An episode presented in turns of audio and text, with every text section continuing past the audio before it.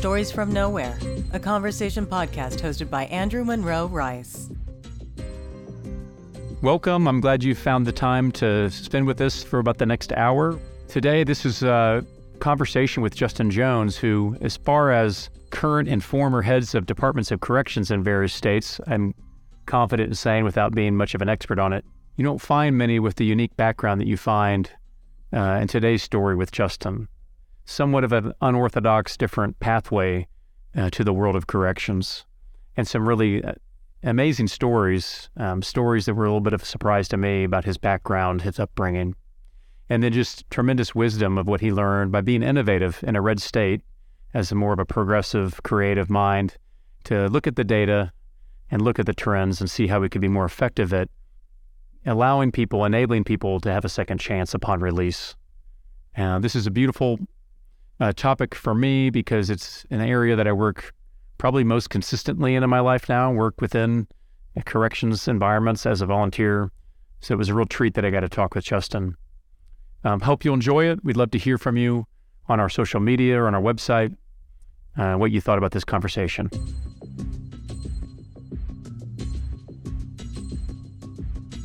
All right. Well, here we are. Justin, welcome. Oh, thank you. Thank you for inviting me. Yeah, I'm glad we could. This is the first one. I was just telling you, this is the first one of these conversations I've done in person. You know, and you're the first Okie along. I, I, feel special at being a. Yeah, I do too. I'm so grateful to be able to have you in, enter in this conversation with me, not only because of the work um, that I watched you that I watched you do in the, in your role of director of corrections here in Oklahoma, but just the way in which it seemed. And I don't want to put words in your mouth or or define you for you. You can do that. The way you did it with some hard and pract- practicality. And I don't necessarily, I'm not an expert on the the correction systems in all the other 50 states, the other 49 states, but I don't know if that's the norm. So, um, tell me a little bit what led you. How did you get your first job within that field generally? Well, you know, it, it's it's kind of like uh, a book I read once called The Drunkard's Walk. You know, randomness, and so I I knew early on that I had a public service mentality, and I really can't explain that. I always felt like I had the need to serve, and so uh, working in the oil field and working my way through college I kind of migrated from being an English and journalism major over to the social sciences because I saw that's that was kind of in vogue at the time with all the Vietnam vets coming back and you know a majority of them were getting degrees in sociology and psychology. That's who I hung out with because my brother was a, a three-time Vietnam vet, and so when I graduated, uh, the economy was in pretty bad shape uh, in, in 1977 and so I had to go back to the oil field because I was really wanting a job um, as a public servant. So I took all the merit tests for the state of Oklahoma and I waited and I waited. And then finally, um, I got two calls on the same day. Uh, one of them was, was uh, as a social worker with Department of Human Services, which was a local position in Garvin County, the county I grew up in and the other one uh, was with uh, the Department of Corrections as a probation and parole officer, which I really had never thought of much other than when I went to take the test for social worker. They said, well, you might as well take this one too because your degree matches. And so I got the call from the Department of Corrections, and what kind of won me over with them, I said, well, where's the job at? And they said, well, we never tell you that until we hire you because we want you to be flexible. It could be anywhere from Guymon to Idabel to the four corners of the state. And I thought, well, that's good because I needed to get out of that culture and that environment that I grew up in. And so I took the job and I thought, well, this will be good for a couple of years. Then one day I woke up and I'd been working for corrections for 37 years. I was the corrections director uh, toward the end of my tenure. And it was like, wow, what started off as maybe a two year gig ended up being my career. And I would say that I learned a lot at being 22 years of age and being a probation parole officer supervising parolees twice my age. Mm. Uh, you know, you learn by quick baptism. Uh, and so that was really, I think, um, probably the best job I ever had in corrections. Uh, I've been a warden, I've been other things later on. So it's interesting. So you did, I know it's, it is somewhat common that there's sometimes multi generational uh, families that have multi generations that work in corrections, particularly if there's a prison in a local county. So you didn't have any family connection to the work. No law enforcement background, no desire, because uh, you know probation parole work is quasi law enforcement, and uh, I was really not geared toward the law enforcement side of it. So when they told me I had to have a gun, of uh, after I got the job offer and that I had to go purchase it myself, I was like, okay, I got to do some research here.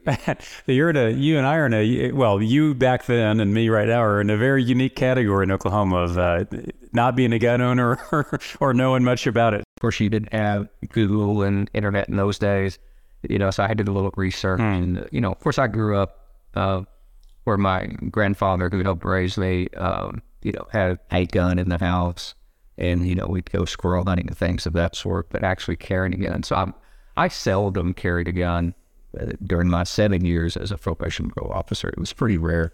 Now, you did have to make arrests and things like that, and I took it seriously uh, and was very cautious, you know, and did, did my semi-annual qualifying. But uh, other than that, it was not something that drew me to the job. So the that being your first role intrigued me because you said it was maybe your favorite or most important. You know, there is that theory along within large system work, right? Large, more bureaucratic, whether that's government or for-profit, non-profit universities, whatever that, and even in the countries like in, in Maoist, you know, communist China, that there's this idea that to be a good leader, which you of course you you elevated at some point to the highest leadership role in that agency as director of corrections, that is ide- ideally to have had either filled every role or worked in or managed sort of all the different roles and levels of which you would ascend to a leadership role. And so I've always found that intriguing, and particularly when you come in entry level like that. Yeah, it's it's interesting because I've had this conversation with both my daughters, who are both PhDs, and which is remarkable because you know prior to myself, my brother and sister,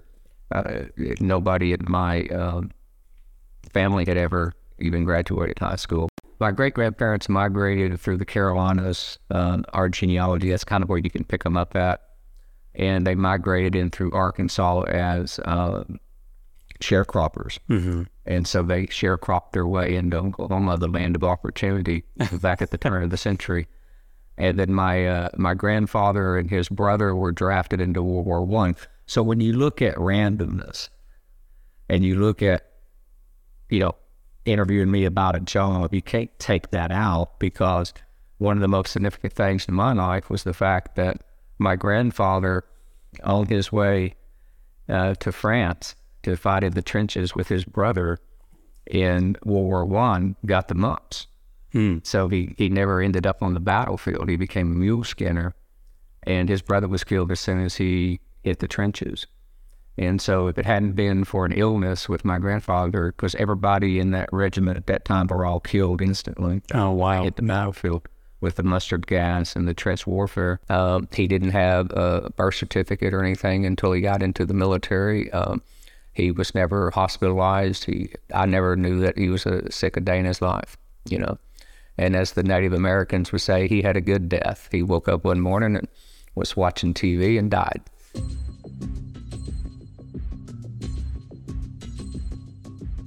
Sometimes you have to take a step backwards in your career uh, to gain knowledge. Sometimes I tell them, you know, your best experiences are forced upon you, and you may not like it if you get turned down for a career promotion. And sometimes you have to go sideways. You know, one of the best experiences in my life was also one of the most painful uh, when I was forced to move to Western Oklahoma and, and take a job that I didn't want to take that was kind of a lateral or actually maybe even a demotion for me title wise, if you're into that. And I probably was in my 30s. At some point, uh, the ego kind of overloads you a little bit, and I took it on the chin. But the fact that I did that and ended up warden at the Granite Reformatory and, and warden at another facility, you know, years later, I went back and thanked that director for forcing that on me because I had ill feelings about but if I had not had that experience, yeah, I, yeah. Governor Henry probably never would have uh, considered me as a, as a director of corrections. How was that with the Granite uh, warden job? Was that your first job as a warden? That was my first job as a warden, and then I ended up being um, kind of a troubleshooter, which is sometimes not good for your career. So every time there was an issue with a warden where they were relieved of their duties, you know, uh, many times I would be called to go in and, and clean it up and Yeah, like an interim. yeah, and, and so you come from community corrections because part of that I ended up being the director of probation pro, which is under our combined system. And I think I was 29, 30 years old, which you know, I had no business being in that job at that age. But you know, you either swim or you don't. And so I, when you look at that career progression, and then starting to work with inmates when you really hadn't had any experience before. Uh, I had some in 1984, 85 when I was the director of receptions at Lexington, uh, but it really gives you a different perspective on it. And So, what were when you took that job as the warden first time? I know you've been in and around the different aspects of corrections. What were some? What was one of the? Can you remember a couple of things that surprised you? Some ideas or assumptions you had made? yeah, there were a couple things. Uh, one of them was, you know, and, and, and I don't know if it's an Achilles heel or an attribute. You know, I I have no fear, so I would go out on this yard, which is pretty open prison yard, and had lots and lots of violence and issues. Uh, had a recent escape from a high security, which is always not good, and and of course the the the infamous issue had just occurred uh, before I got there, and that's when the deputy warden's wife was kidnapped, and uh, you know was found years later, you know, living with the individual. But it was interesting to see the distance between staff and inmates, and if there wasn't any distance, it was because the the staff was probably borderline corrupt, Yeah, and the inmates were taking advantage of it, so they had these kind of relationships too close. too close. But what was interesting was sitting down. We had a lot of young uh, gang members that had done drive-by shootings that uh, were in for life, and just visiting with them about their backgrounds and some of the things they would say about, say, the shootings that they were involved in, started me really thinking about all the different things in our culture and society that impacts that contributes to uh, somebody having a, uh, an increased likelihood of going to prison. So, and so we started some programs um, that were pretty unique. Um, I've always been a believer in evidence-based programs, but before you're,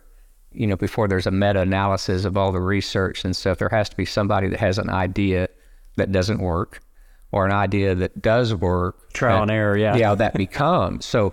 Your failures, I think, are more important than your successes. Yeah. And I had lots of failures during that, those periods of time. So we we organized some of the young gang members to uh, start doing uh, plays and productions. Um, we took an old Title uh, a Title One building and uh, converted it uh, into kind of a town hall, and we were trying to do anything we could uh, to engage the intellect and the stimulation of inmates to keep them away from the violence and things that were plaguing the facility at the time. So I think the, the honesty and the openness of the inmates when you really get down to having those conversations. So I would go out in the evening and just sit on a rock in the yard, uh, prison yard, and just let everybody gather around. And eventually, we would have several hundred. Uh, you know, if we didn't have people on lockdown, and uh, and we would just have these conversations. And I remember having that conversation uh, right after the O.J. Simpson verdict, uh, when everybody thought we needed to lock down all the prisons, you know, because we were going to have all these disturbances leading up to that verdict.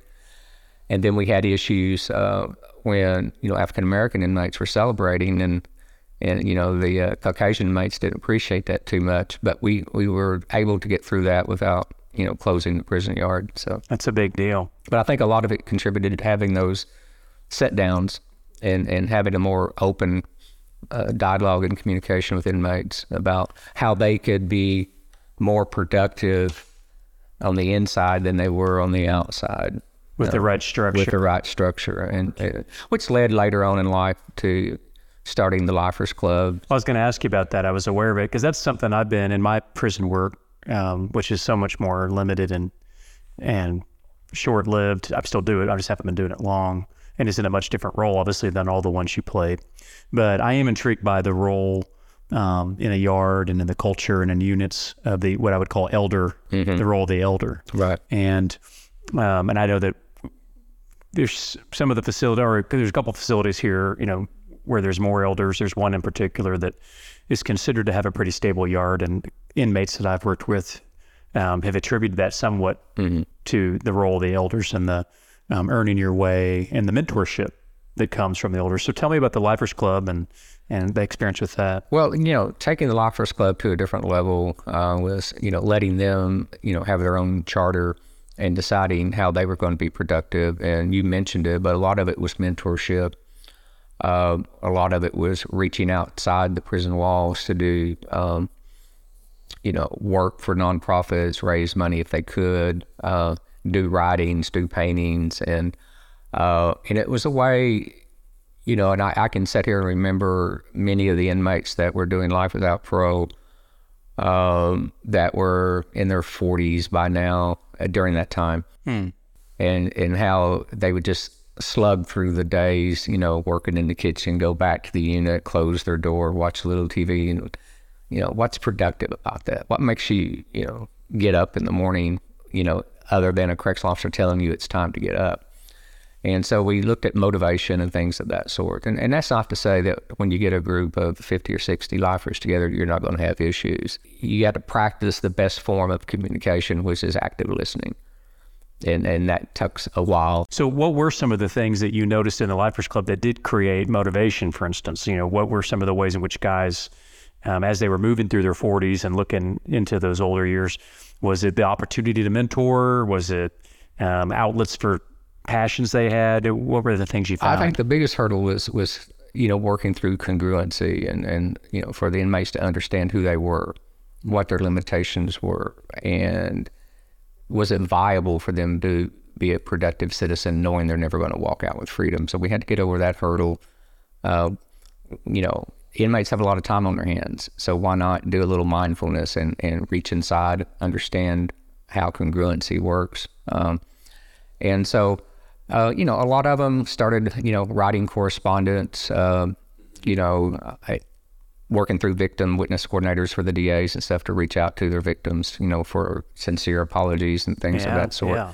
Others reached deep down to find out, you know, did they have talents that they weren't aware of? And, and boy, did some of them really I did. bet. Yeah. Uh, and one of the things that we had done, but we were having talent contest uh, throughout the facilities, musical talent, singing talent, just American Idol. yeah, really, and and and and then we had to have we had to reach out to our volunteers because we needed more guitars, we needed more equipment, and and before we could actually have the contest, it got shut down for political reasons. Uh, and Surprise. yeah, you talk about some disappointed uh, Oh, yeah. uh, men uh, and women because they'd been practicing for months, you know, ready to go. And applying that to the Lifers Club, a lot of Lifers Clubs were involved in that. And so then, then you have to deal with disappointment when you're trying to be productive and the outside forces say, well, even though, you know, you're doing your time and you're owning your crime, you know, we're not going to allow you to do these things. And so what was interesting during that time at, uh, at Maximum Security at Oklahoma State Penitentiary, uh, we were, I, I believe, we were the first high security facility in the nation to allow MP3 players, and it, we would ask the uh, the men, um, "What kind of music do you like?" And uh, it it was really interesting um, the music they chose, and then we would load it on MP3, you know, give it to them in their in their in their cells, or and so that really kind of started um, helping the Lifers Club understand that it's a give and take. You know, to be productive, you get you know extra benefits. Some of them may be taken away later for political reasons, because corrections is one of those professions that's based upon anecdotal cases. It's not really based upon science and research. Uh, you know, there, there's no um, longitudinal history of progress. There's progress and then it stops because one anecdotal case, you know, ends a program. Uh, like our, we had a real successful GPS house arrest program uh, back in the 80s and early 90s. You know, we had probably 50,000 offenders go through it that were successful, got to go home early. And then we had that one case. and It just happened to be a homicide, a, a domestic disturbance on a young man that was out on that program. And it just happened to be a couple of blocks from Governor Keating's house. And uh, next thing you know, it's over with. But I always felt like if you treated corrections like you treated the medical profession. If if you were to have a heart attack, heaven forbid, and you die on the operating table with open heart surgery, politicians are not going to step in and put a moratorium on open heart surgeries because you died. However, if you're an inmate and there's a hundred successful ones or a thousand successful ones or a hundred thousand, but one inmate who gets out on a specialty program uh, you go back to Dukakis running for president, you know, with Willie Horton. It just takes one case, and then all that research and all that systemic uh, longevity of success. Nobody wants to talk about success.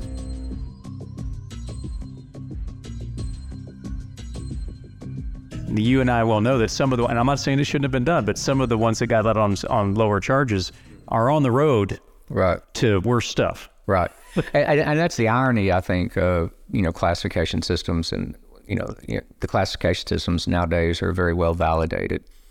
Uh, they're very gender specific, and you know you could apply those um, validated classification instruments to a lot of inmates at high security, even on death row, uh, which I recently did with James Coddington, and except for the type of crime, you know, they would be zero to one uh, points, which means they should be at community. There's a lot of really bad people in prison that are going to get out.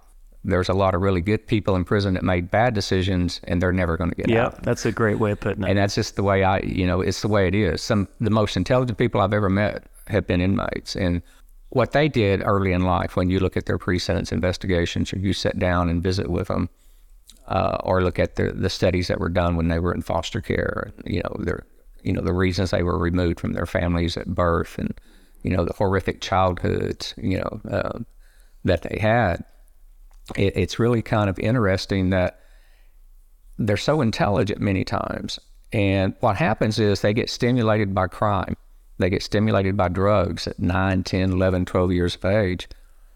If they could get stimulated by a book, if they could get stimulated by music, if they were introduced to cultural things that were never in their environment, uh, you know, it's kind of like, you know, one of the things uh, I look at, I went to a very small high school. We had basketball and football. We might have baseball or track if we had a football coach that liked that. Uh, we had band, but, you know, my graduating class was 43 people. Nowadays, I think it's 10 or 12 in, in that school. And we came from all these rural schools that had been consolidated. So the bus ride was, you know, two hours in the morning, two and a half hours in the afternoon. Anyway, long story short, you know, I use that as the analogy because I really took to cycling and running later in life. And I thought, I wonder what would have happened if I'd been introduced to cycling. I'm fanatical about those things, uh, even though it's it's a weak application of my analogy. But you apply that to inmates who are sitting there, where even in Oklahoma City, in certain areas, a young man may not go outside his zip code until he's old enough to drive. And we think about, well, that's usually, you know, akin to big cities where you live in a borough of New York or somewhere, you know, you grow up in Brooklyn, you stay in Queens. Well, here in Oklahoma City, you know, you got people in Capitol Hill, you got yeah, people on the south side that never go north. I've never really bought the concept that there's high crime rate zip codes. Uh, and you and I may have spoken about this before. There are high social illness zip codes that contribute to pathways to prison. So earlier, when we were talking about anecdotal cases where you know uh, an inmate gets an opportunity to be pre-released and then screws it up for everybody else, the same thing applies to anecdotal cases where people come out of those disenfranchised zip codes with lots of social illnesses and they don't get in trouble and they become successful. Absolutely. Yeah. And then I've had politicians at the Capitol tell me, well, look at so and so over here. I know him. He's my banker. He grew up in that neighborhood, you know. Hmm. So they don't want to listen to the ones that don't have the ability to pull themselves up and not become this intergenerational statistic going to prison. Now, my wife and I talk about this a lot because she was uh, in 30 or 40 um, shelters or um, different homes. She was an orphan. Uh, she's African American. She grew up in North Tulsa, so she's descendants of the Braddock Massacre. And my background is not like hers, but neither one of us can play victim. and that's why we've had such a great relationship over the many years that we've been married and together. Is that uh, she won't allow me to play victim, and I, you know, we don't do that. But we sometimes have these conversations about why did she end up working for corrections and going to OU and and you know what happened in her life that made her different from everybody else you know that was in under the state's care you know put into an orphanage and things of that sort. And then when you you look at me i grew up with a, a father that i really don't know much about him even though he was in the house he was a very violent individual very uh, dedicated to alcoholism uh, so that's where my grandfather comes in. And I can remember my grandfather pulling a gun on my father and mm. saying, You're not, because I'd ran through the woods to my grandfather's house, so like a little Red Riding Hood, and escaped. And he woke up in the middle of the night and realized I wasn't there. So he decided he'd come get me. And he was in such a terrible condition um, that uh, my grandfather said, You know, I love you, but the devil's in you and I'm going to kill you. And I'm over here like a seven year old boy who just walked barefoot through the woods with my feet all cut up, yelling at my grandfather to kill my father. And this is in your grandfather's home. Yeah, and so, uh, so we we talk about you know uh, it's it's mentorship. Um, for me, it was a, maybe an English teacher when I hit sophomore in high school. And my grandfather, you know, my mother was strong, but she was quite an enabler, and she worked nights doing laundry uh, at a state uh, school for the mentally ill. And and so, and maybe that's where the public service came in because I, I was always an advocate for the underdog. I got to imagine, absolutely, Justin. I mean, the um, what you witnessed and what you went through, of course, is going to drive you at a deeper level. Yeah, you know, which is another reason you know I didn't take the DHS job with being a social worker. I, I needed out of that violent culture where entertainment was getting drunk on weekends and getting into a fight and hopefully finding some intimacy before Monday. And that's what you talked about all week from the age of 12 on up, you know.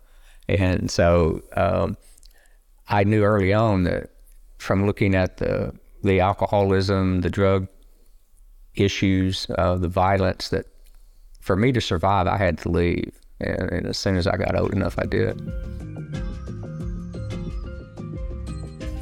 When you work in a prison, Inmates know which hand you scratch with, which ear that's going to bother you. They know everything about you. And they also know if you're fearful.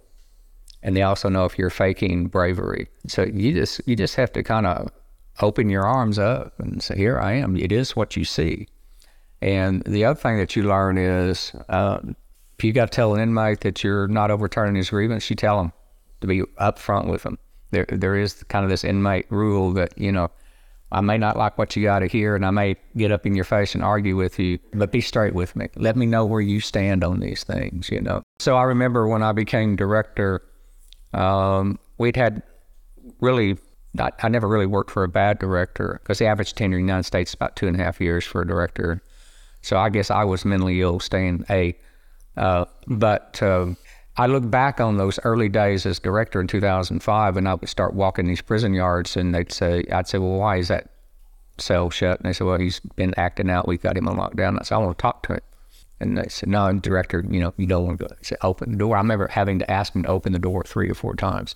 And the other thing is, I didn't want people surrounding me. You know, it became kind of a game because uh, I'd say, look, I'm going to walk your yard. I don't need anybody.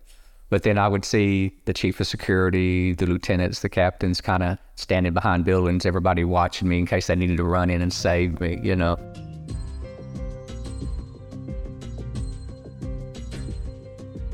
Tell me about James Coddington. Well, I had I don't believe I ever met James Coddington when I was uh, director. Uh, there's a good chance we might have said hi to each other on death row as I would tour death row. What year was he put on death row? Do you remember? I don't know. I was corrections director from 2005 to 2012.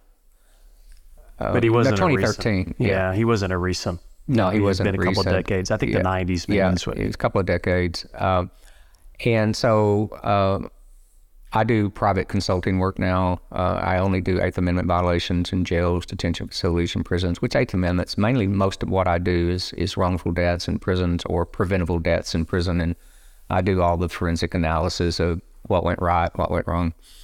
And so I get a call from the federal public defenders who, you know, represent cases on clemency and wanted to know if they could hire me uh, to do uh, a review of uh, Coddington's records because he looked like he'd been a really good inmate on death row all these years. Plus, uh, his crime was obviously horrific, loss of life, but it was apparently kind of situational, driven by drugs. And I said, look, you know, send it to me. I won't charge you anything because, you know, uh, it's, I'll just look at the records, let you know what I think. So I started studying his records. I've looked at his background. Uh, there was a pre-sentence investigation. There were some DHS reports uh, from when he was in uh, different care, and uh, they had some really good records. So I did an affidavit that basically said, "Look, you know, he's he's been an orderly on the expanded death row, which allows certain inmates to go to A unit. Orderlies by policy can do work without direct supervision." So if you were an inmate that was going to do malfeasance and you really wanted to run things, that's where you wanted to be. But he'd taken that role, gained the respect for over a decade of the staff, no misconducts, was remorseful, uh, no excuses for his crime. Uh, his mother had given him meth at the age of 10 or 12. So I started thinking about the worst backgrounds I've ever seen on inmates. And I would say he's probably in the top five. Uh, and there's some big gaps between one and five. And I just felt like he was the best of the best, considering the fact that the death penalty is is not dished out fairly if you're going to have it. It really depends on the prosecutor. Uh, it depends on the county you committed your crime in, and can you prove the particulars, three particulars that it takes to warrant death penalty and convince a jury of that. So I looked at his case and I thought, wow, I know several thousand inmates that, based on this, should be on death row.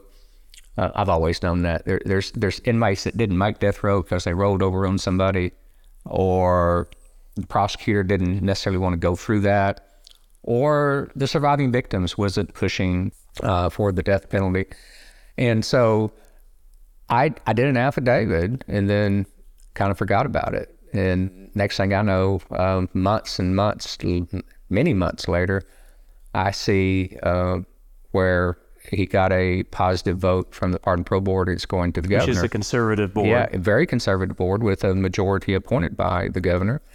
And I thought, wow. And I really, at that point, your highs are equal to your lows. And I thought, wow, he is really kind of pushing for it. Uh, uh, the victim family uh, members, surviving families did not. Uh, were not in favor of it. But uh, even, uh, you know, the person representing district attorneys on the Pardon Parole Board voted for it. And so it was a That's three, significant. Yeah, that was very significant. Uh, and yeah, and as I said in the affidavit and in my editorial to the, the, the, the local newspaper, that and as you and I have talked early on in this conversation, he would be one of those that if I was a warden, I would want him on my yard. He's been on death row. Uh, he was a drug addict before he was a teenager. Uh, his parents gave him, you know, meth, which is one of the most difficult drugs to overcome. And, you know, he would be a, good settling force. He'd be a good mentor. Uh, and he could tell those young people to come in, lay down, do your time. There's always hope. He would be a great uh, contributor to the Lifers Club if there's one at the facility uh, that he's at but it didn't happen. And uh, so your highs are equal to your lows. That's one of those few times I allowed myself to get ahead of it a little bit and believe that he strongly that he was going to make. Well, that's understandable. So it was it was quite the downer that he didn't, and it was odd because it was somebody I've never ever met. But when you read somebody's life history. you know, and it's two feet thick of documentation from state agencies because your whole life has been under some form of supervision with a state agency from childhood, uh, you, you think you know that person pretty well.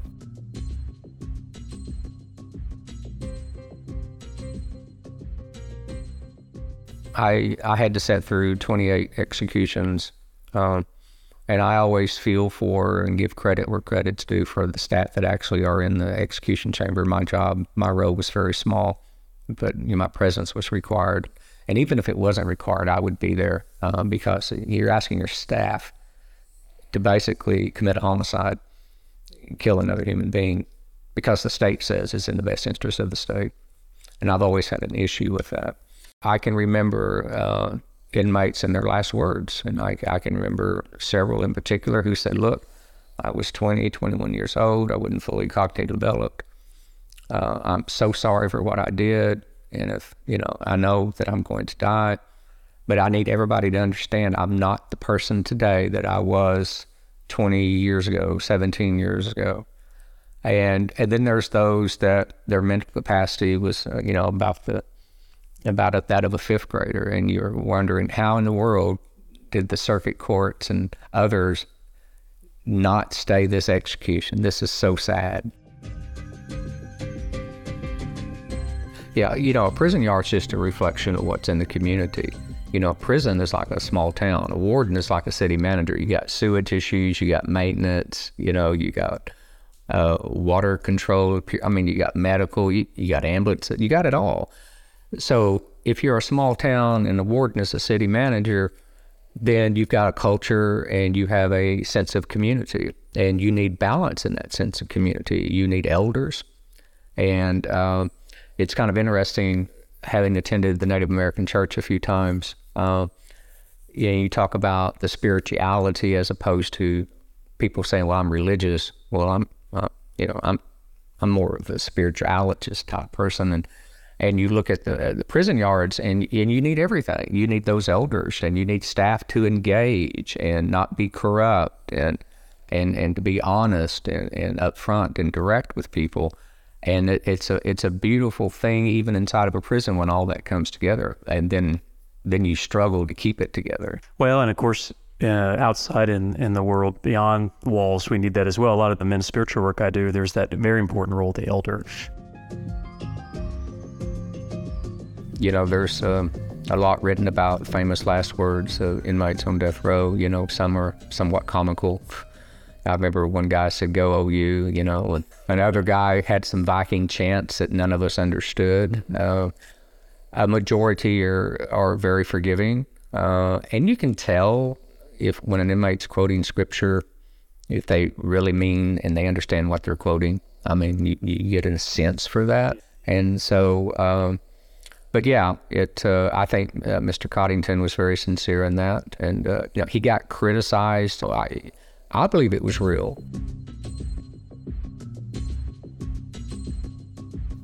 This has been a very valuable conversation, not because I care about it, only because you have such a huge amount of wisdom, which, you know, there's knowledge that we learn through school and on the job training, and wisdom is hard earned through life experiences as well. And there's a tremendous amount of wisdom you've shared with me and, and whoever's listening.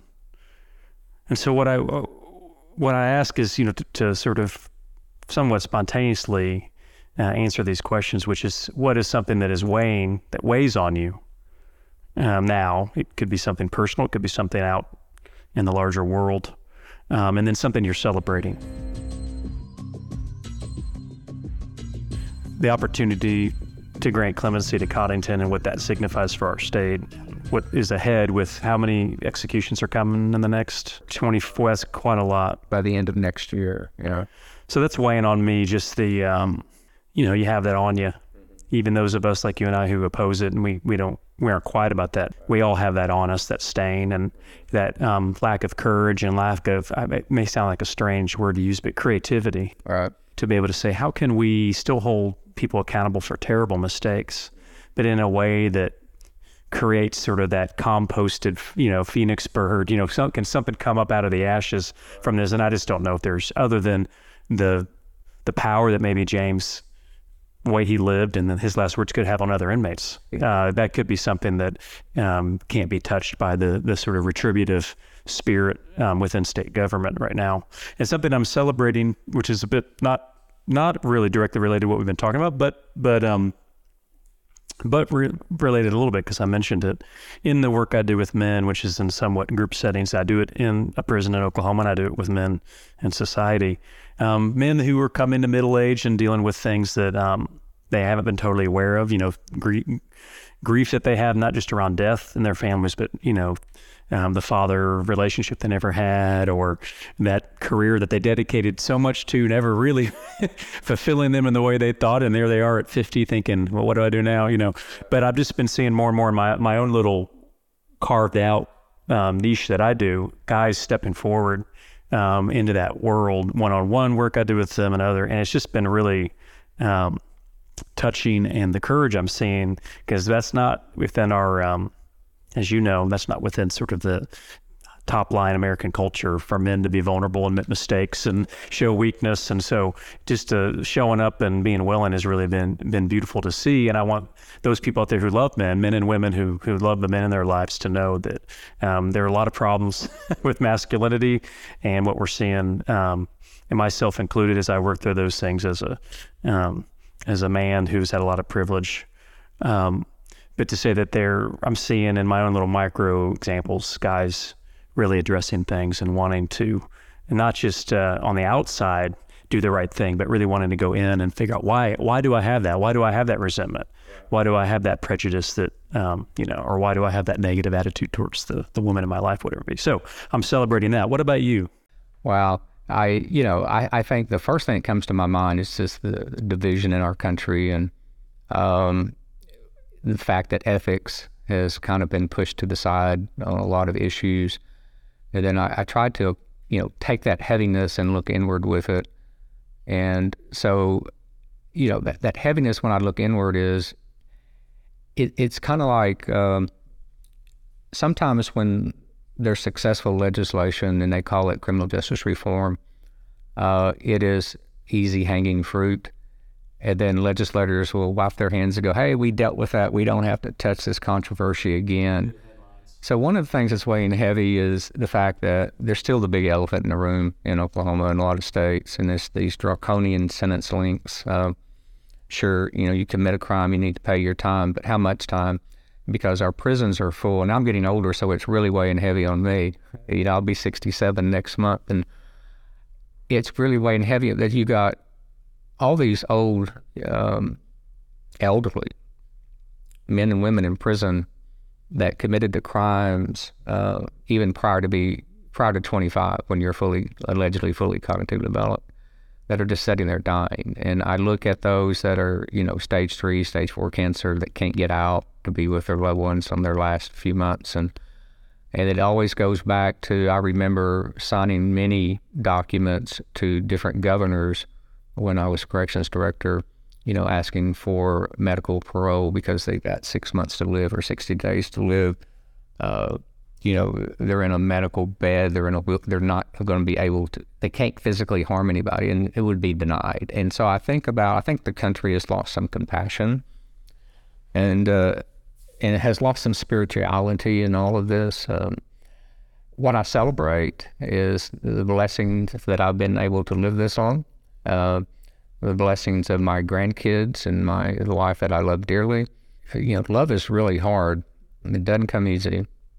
Um, but when I look at leadership, I want to know if that leader cares. Uh, you know, I've worked for people, um, other correction directors that really cared about their job, you know, but they cared more about organizational structure and making sure that the dance was appropriate at the state capitol and things of that sort. Um, you know, became quite the politicians sometimes themselves. Um, but did they did they care about the people they're serving? Because you, you you know you're serving the public as a public servant, but those inmates are the public. And I used to tell people, uh, nobody wanted to listen. I said, I've never understood. You can so you you get convicted of a felony, you go to prison, you can no longer vote while you're in prison. You lose all these other rights.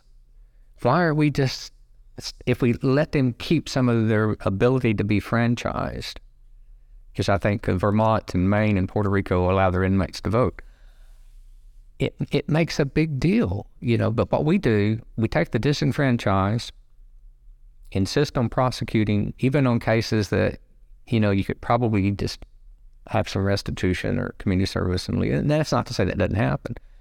But then we stack all these other things on top of them to ensure that for the rest of their life they're disenfranchised. And I, I, I always looked for leadership in corrections where do you care about everybody you serve? Yeah, we could keep going on all Oh, this. absolutely. But, uh, but uh, this has been a pleasure, and it's great to have you in my home. And um, we were, I was in the legislature, and you were in your role over similar times, and I didn't really get to have much interaction with you because it wasn't an area I wasn't on the committees that Right. dealt with this, and it just didn't come up much as an issue. So uh, I'm really grateful that we get this time together to to learn about what you've done and what you've experienced. Absolutely. Yeah, thank you. Well, what what a life with Justin. Um, these experiences he had when he was younger as director, and even since the relationships that he was able to uh, have with inmates, uh, really, I think was a treat and a treasure for us today, you and me, and as the li- as the listeners. I want to thank our production team, who's just wonderful, um, worked so well with the material. I want to leave you today with, um, I don't know if I would call it a poem. This is written by one of the inmates that I work with um, at Lexington Prison here in Oklahoma. I gave a prompt um, to this group that I work with of, of inmates on just the idea of what does the word humility mean to them. And they could have written a long, extensive essay or short answer, poetry, whatever. It was very flexible. I think it's a word that's maybe often misunderstood or just has different meanings depending on people's life experience. And obvi- obviously, sometimes people attach it a little too much to humiliation. Not that it's not attached to that. But anyway, Robert Grass, who's become a friend, um, really remarkable man who's incarcerated at Lexington, this is what he wrote, and he gave me permission to share it. To me, humility is when I put another's need over my own need without a feeling of sacrifice. It's when I have hope for another. Being less without knowledge or promise of benefit. To be humble is serving in God's grace while burning in light or drowning in darkness. Doesn't matter. Humility is a promise between two souls, despite who sees or doesn't see.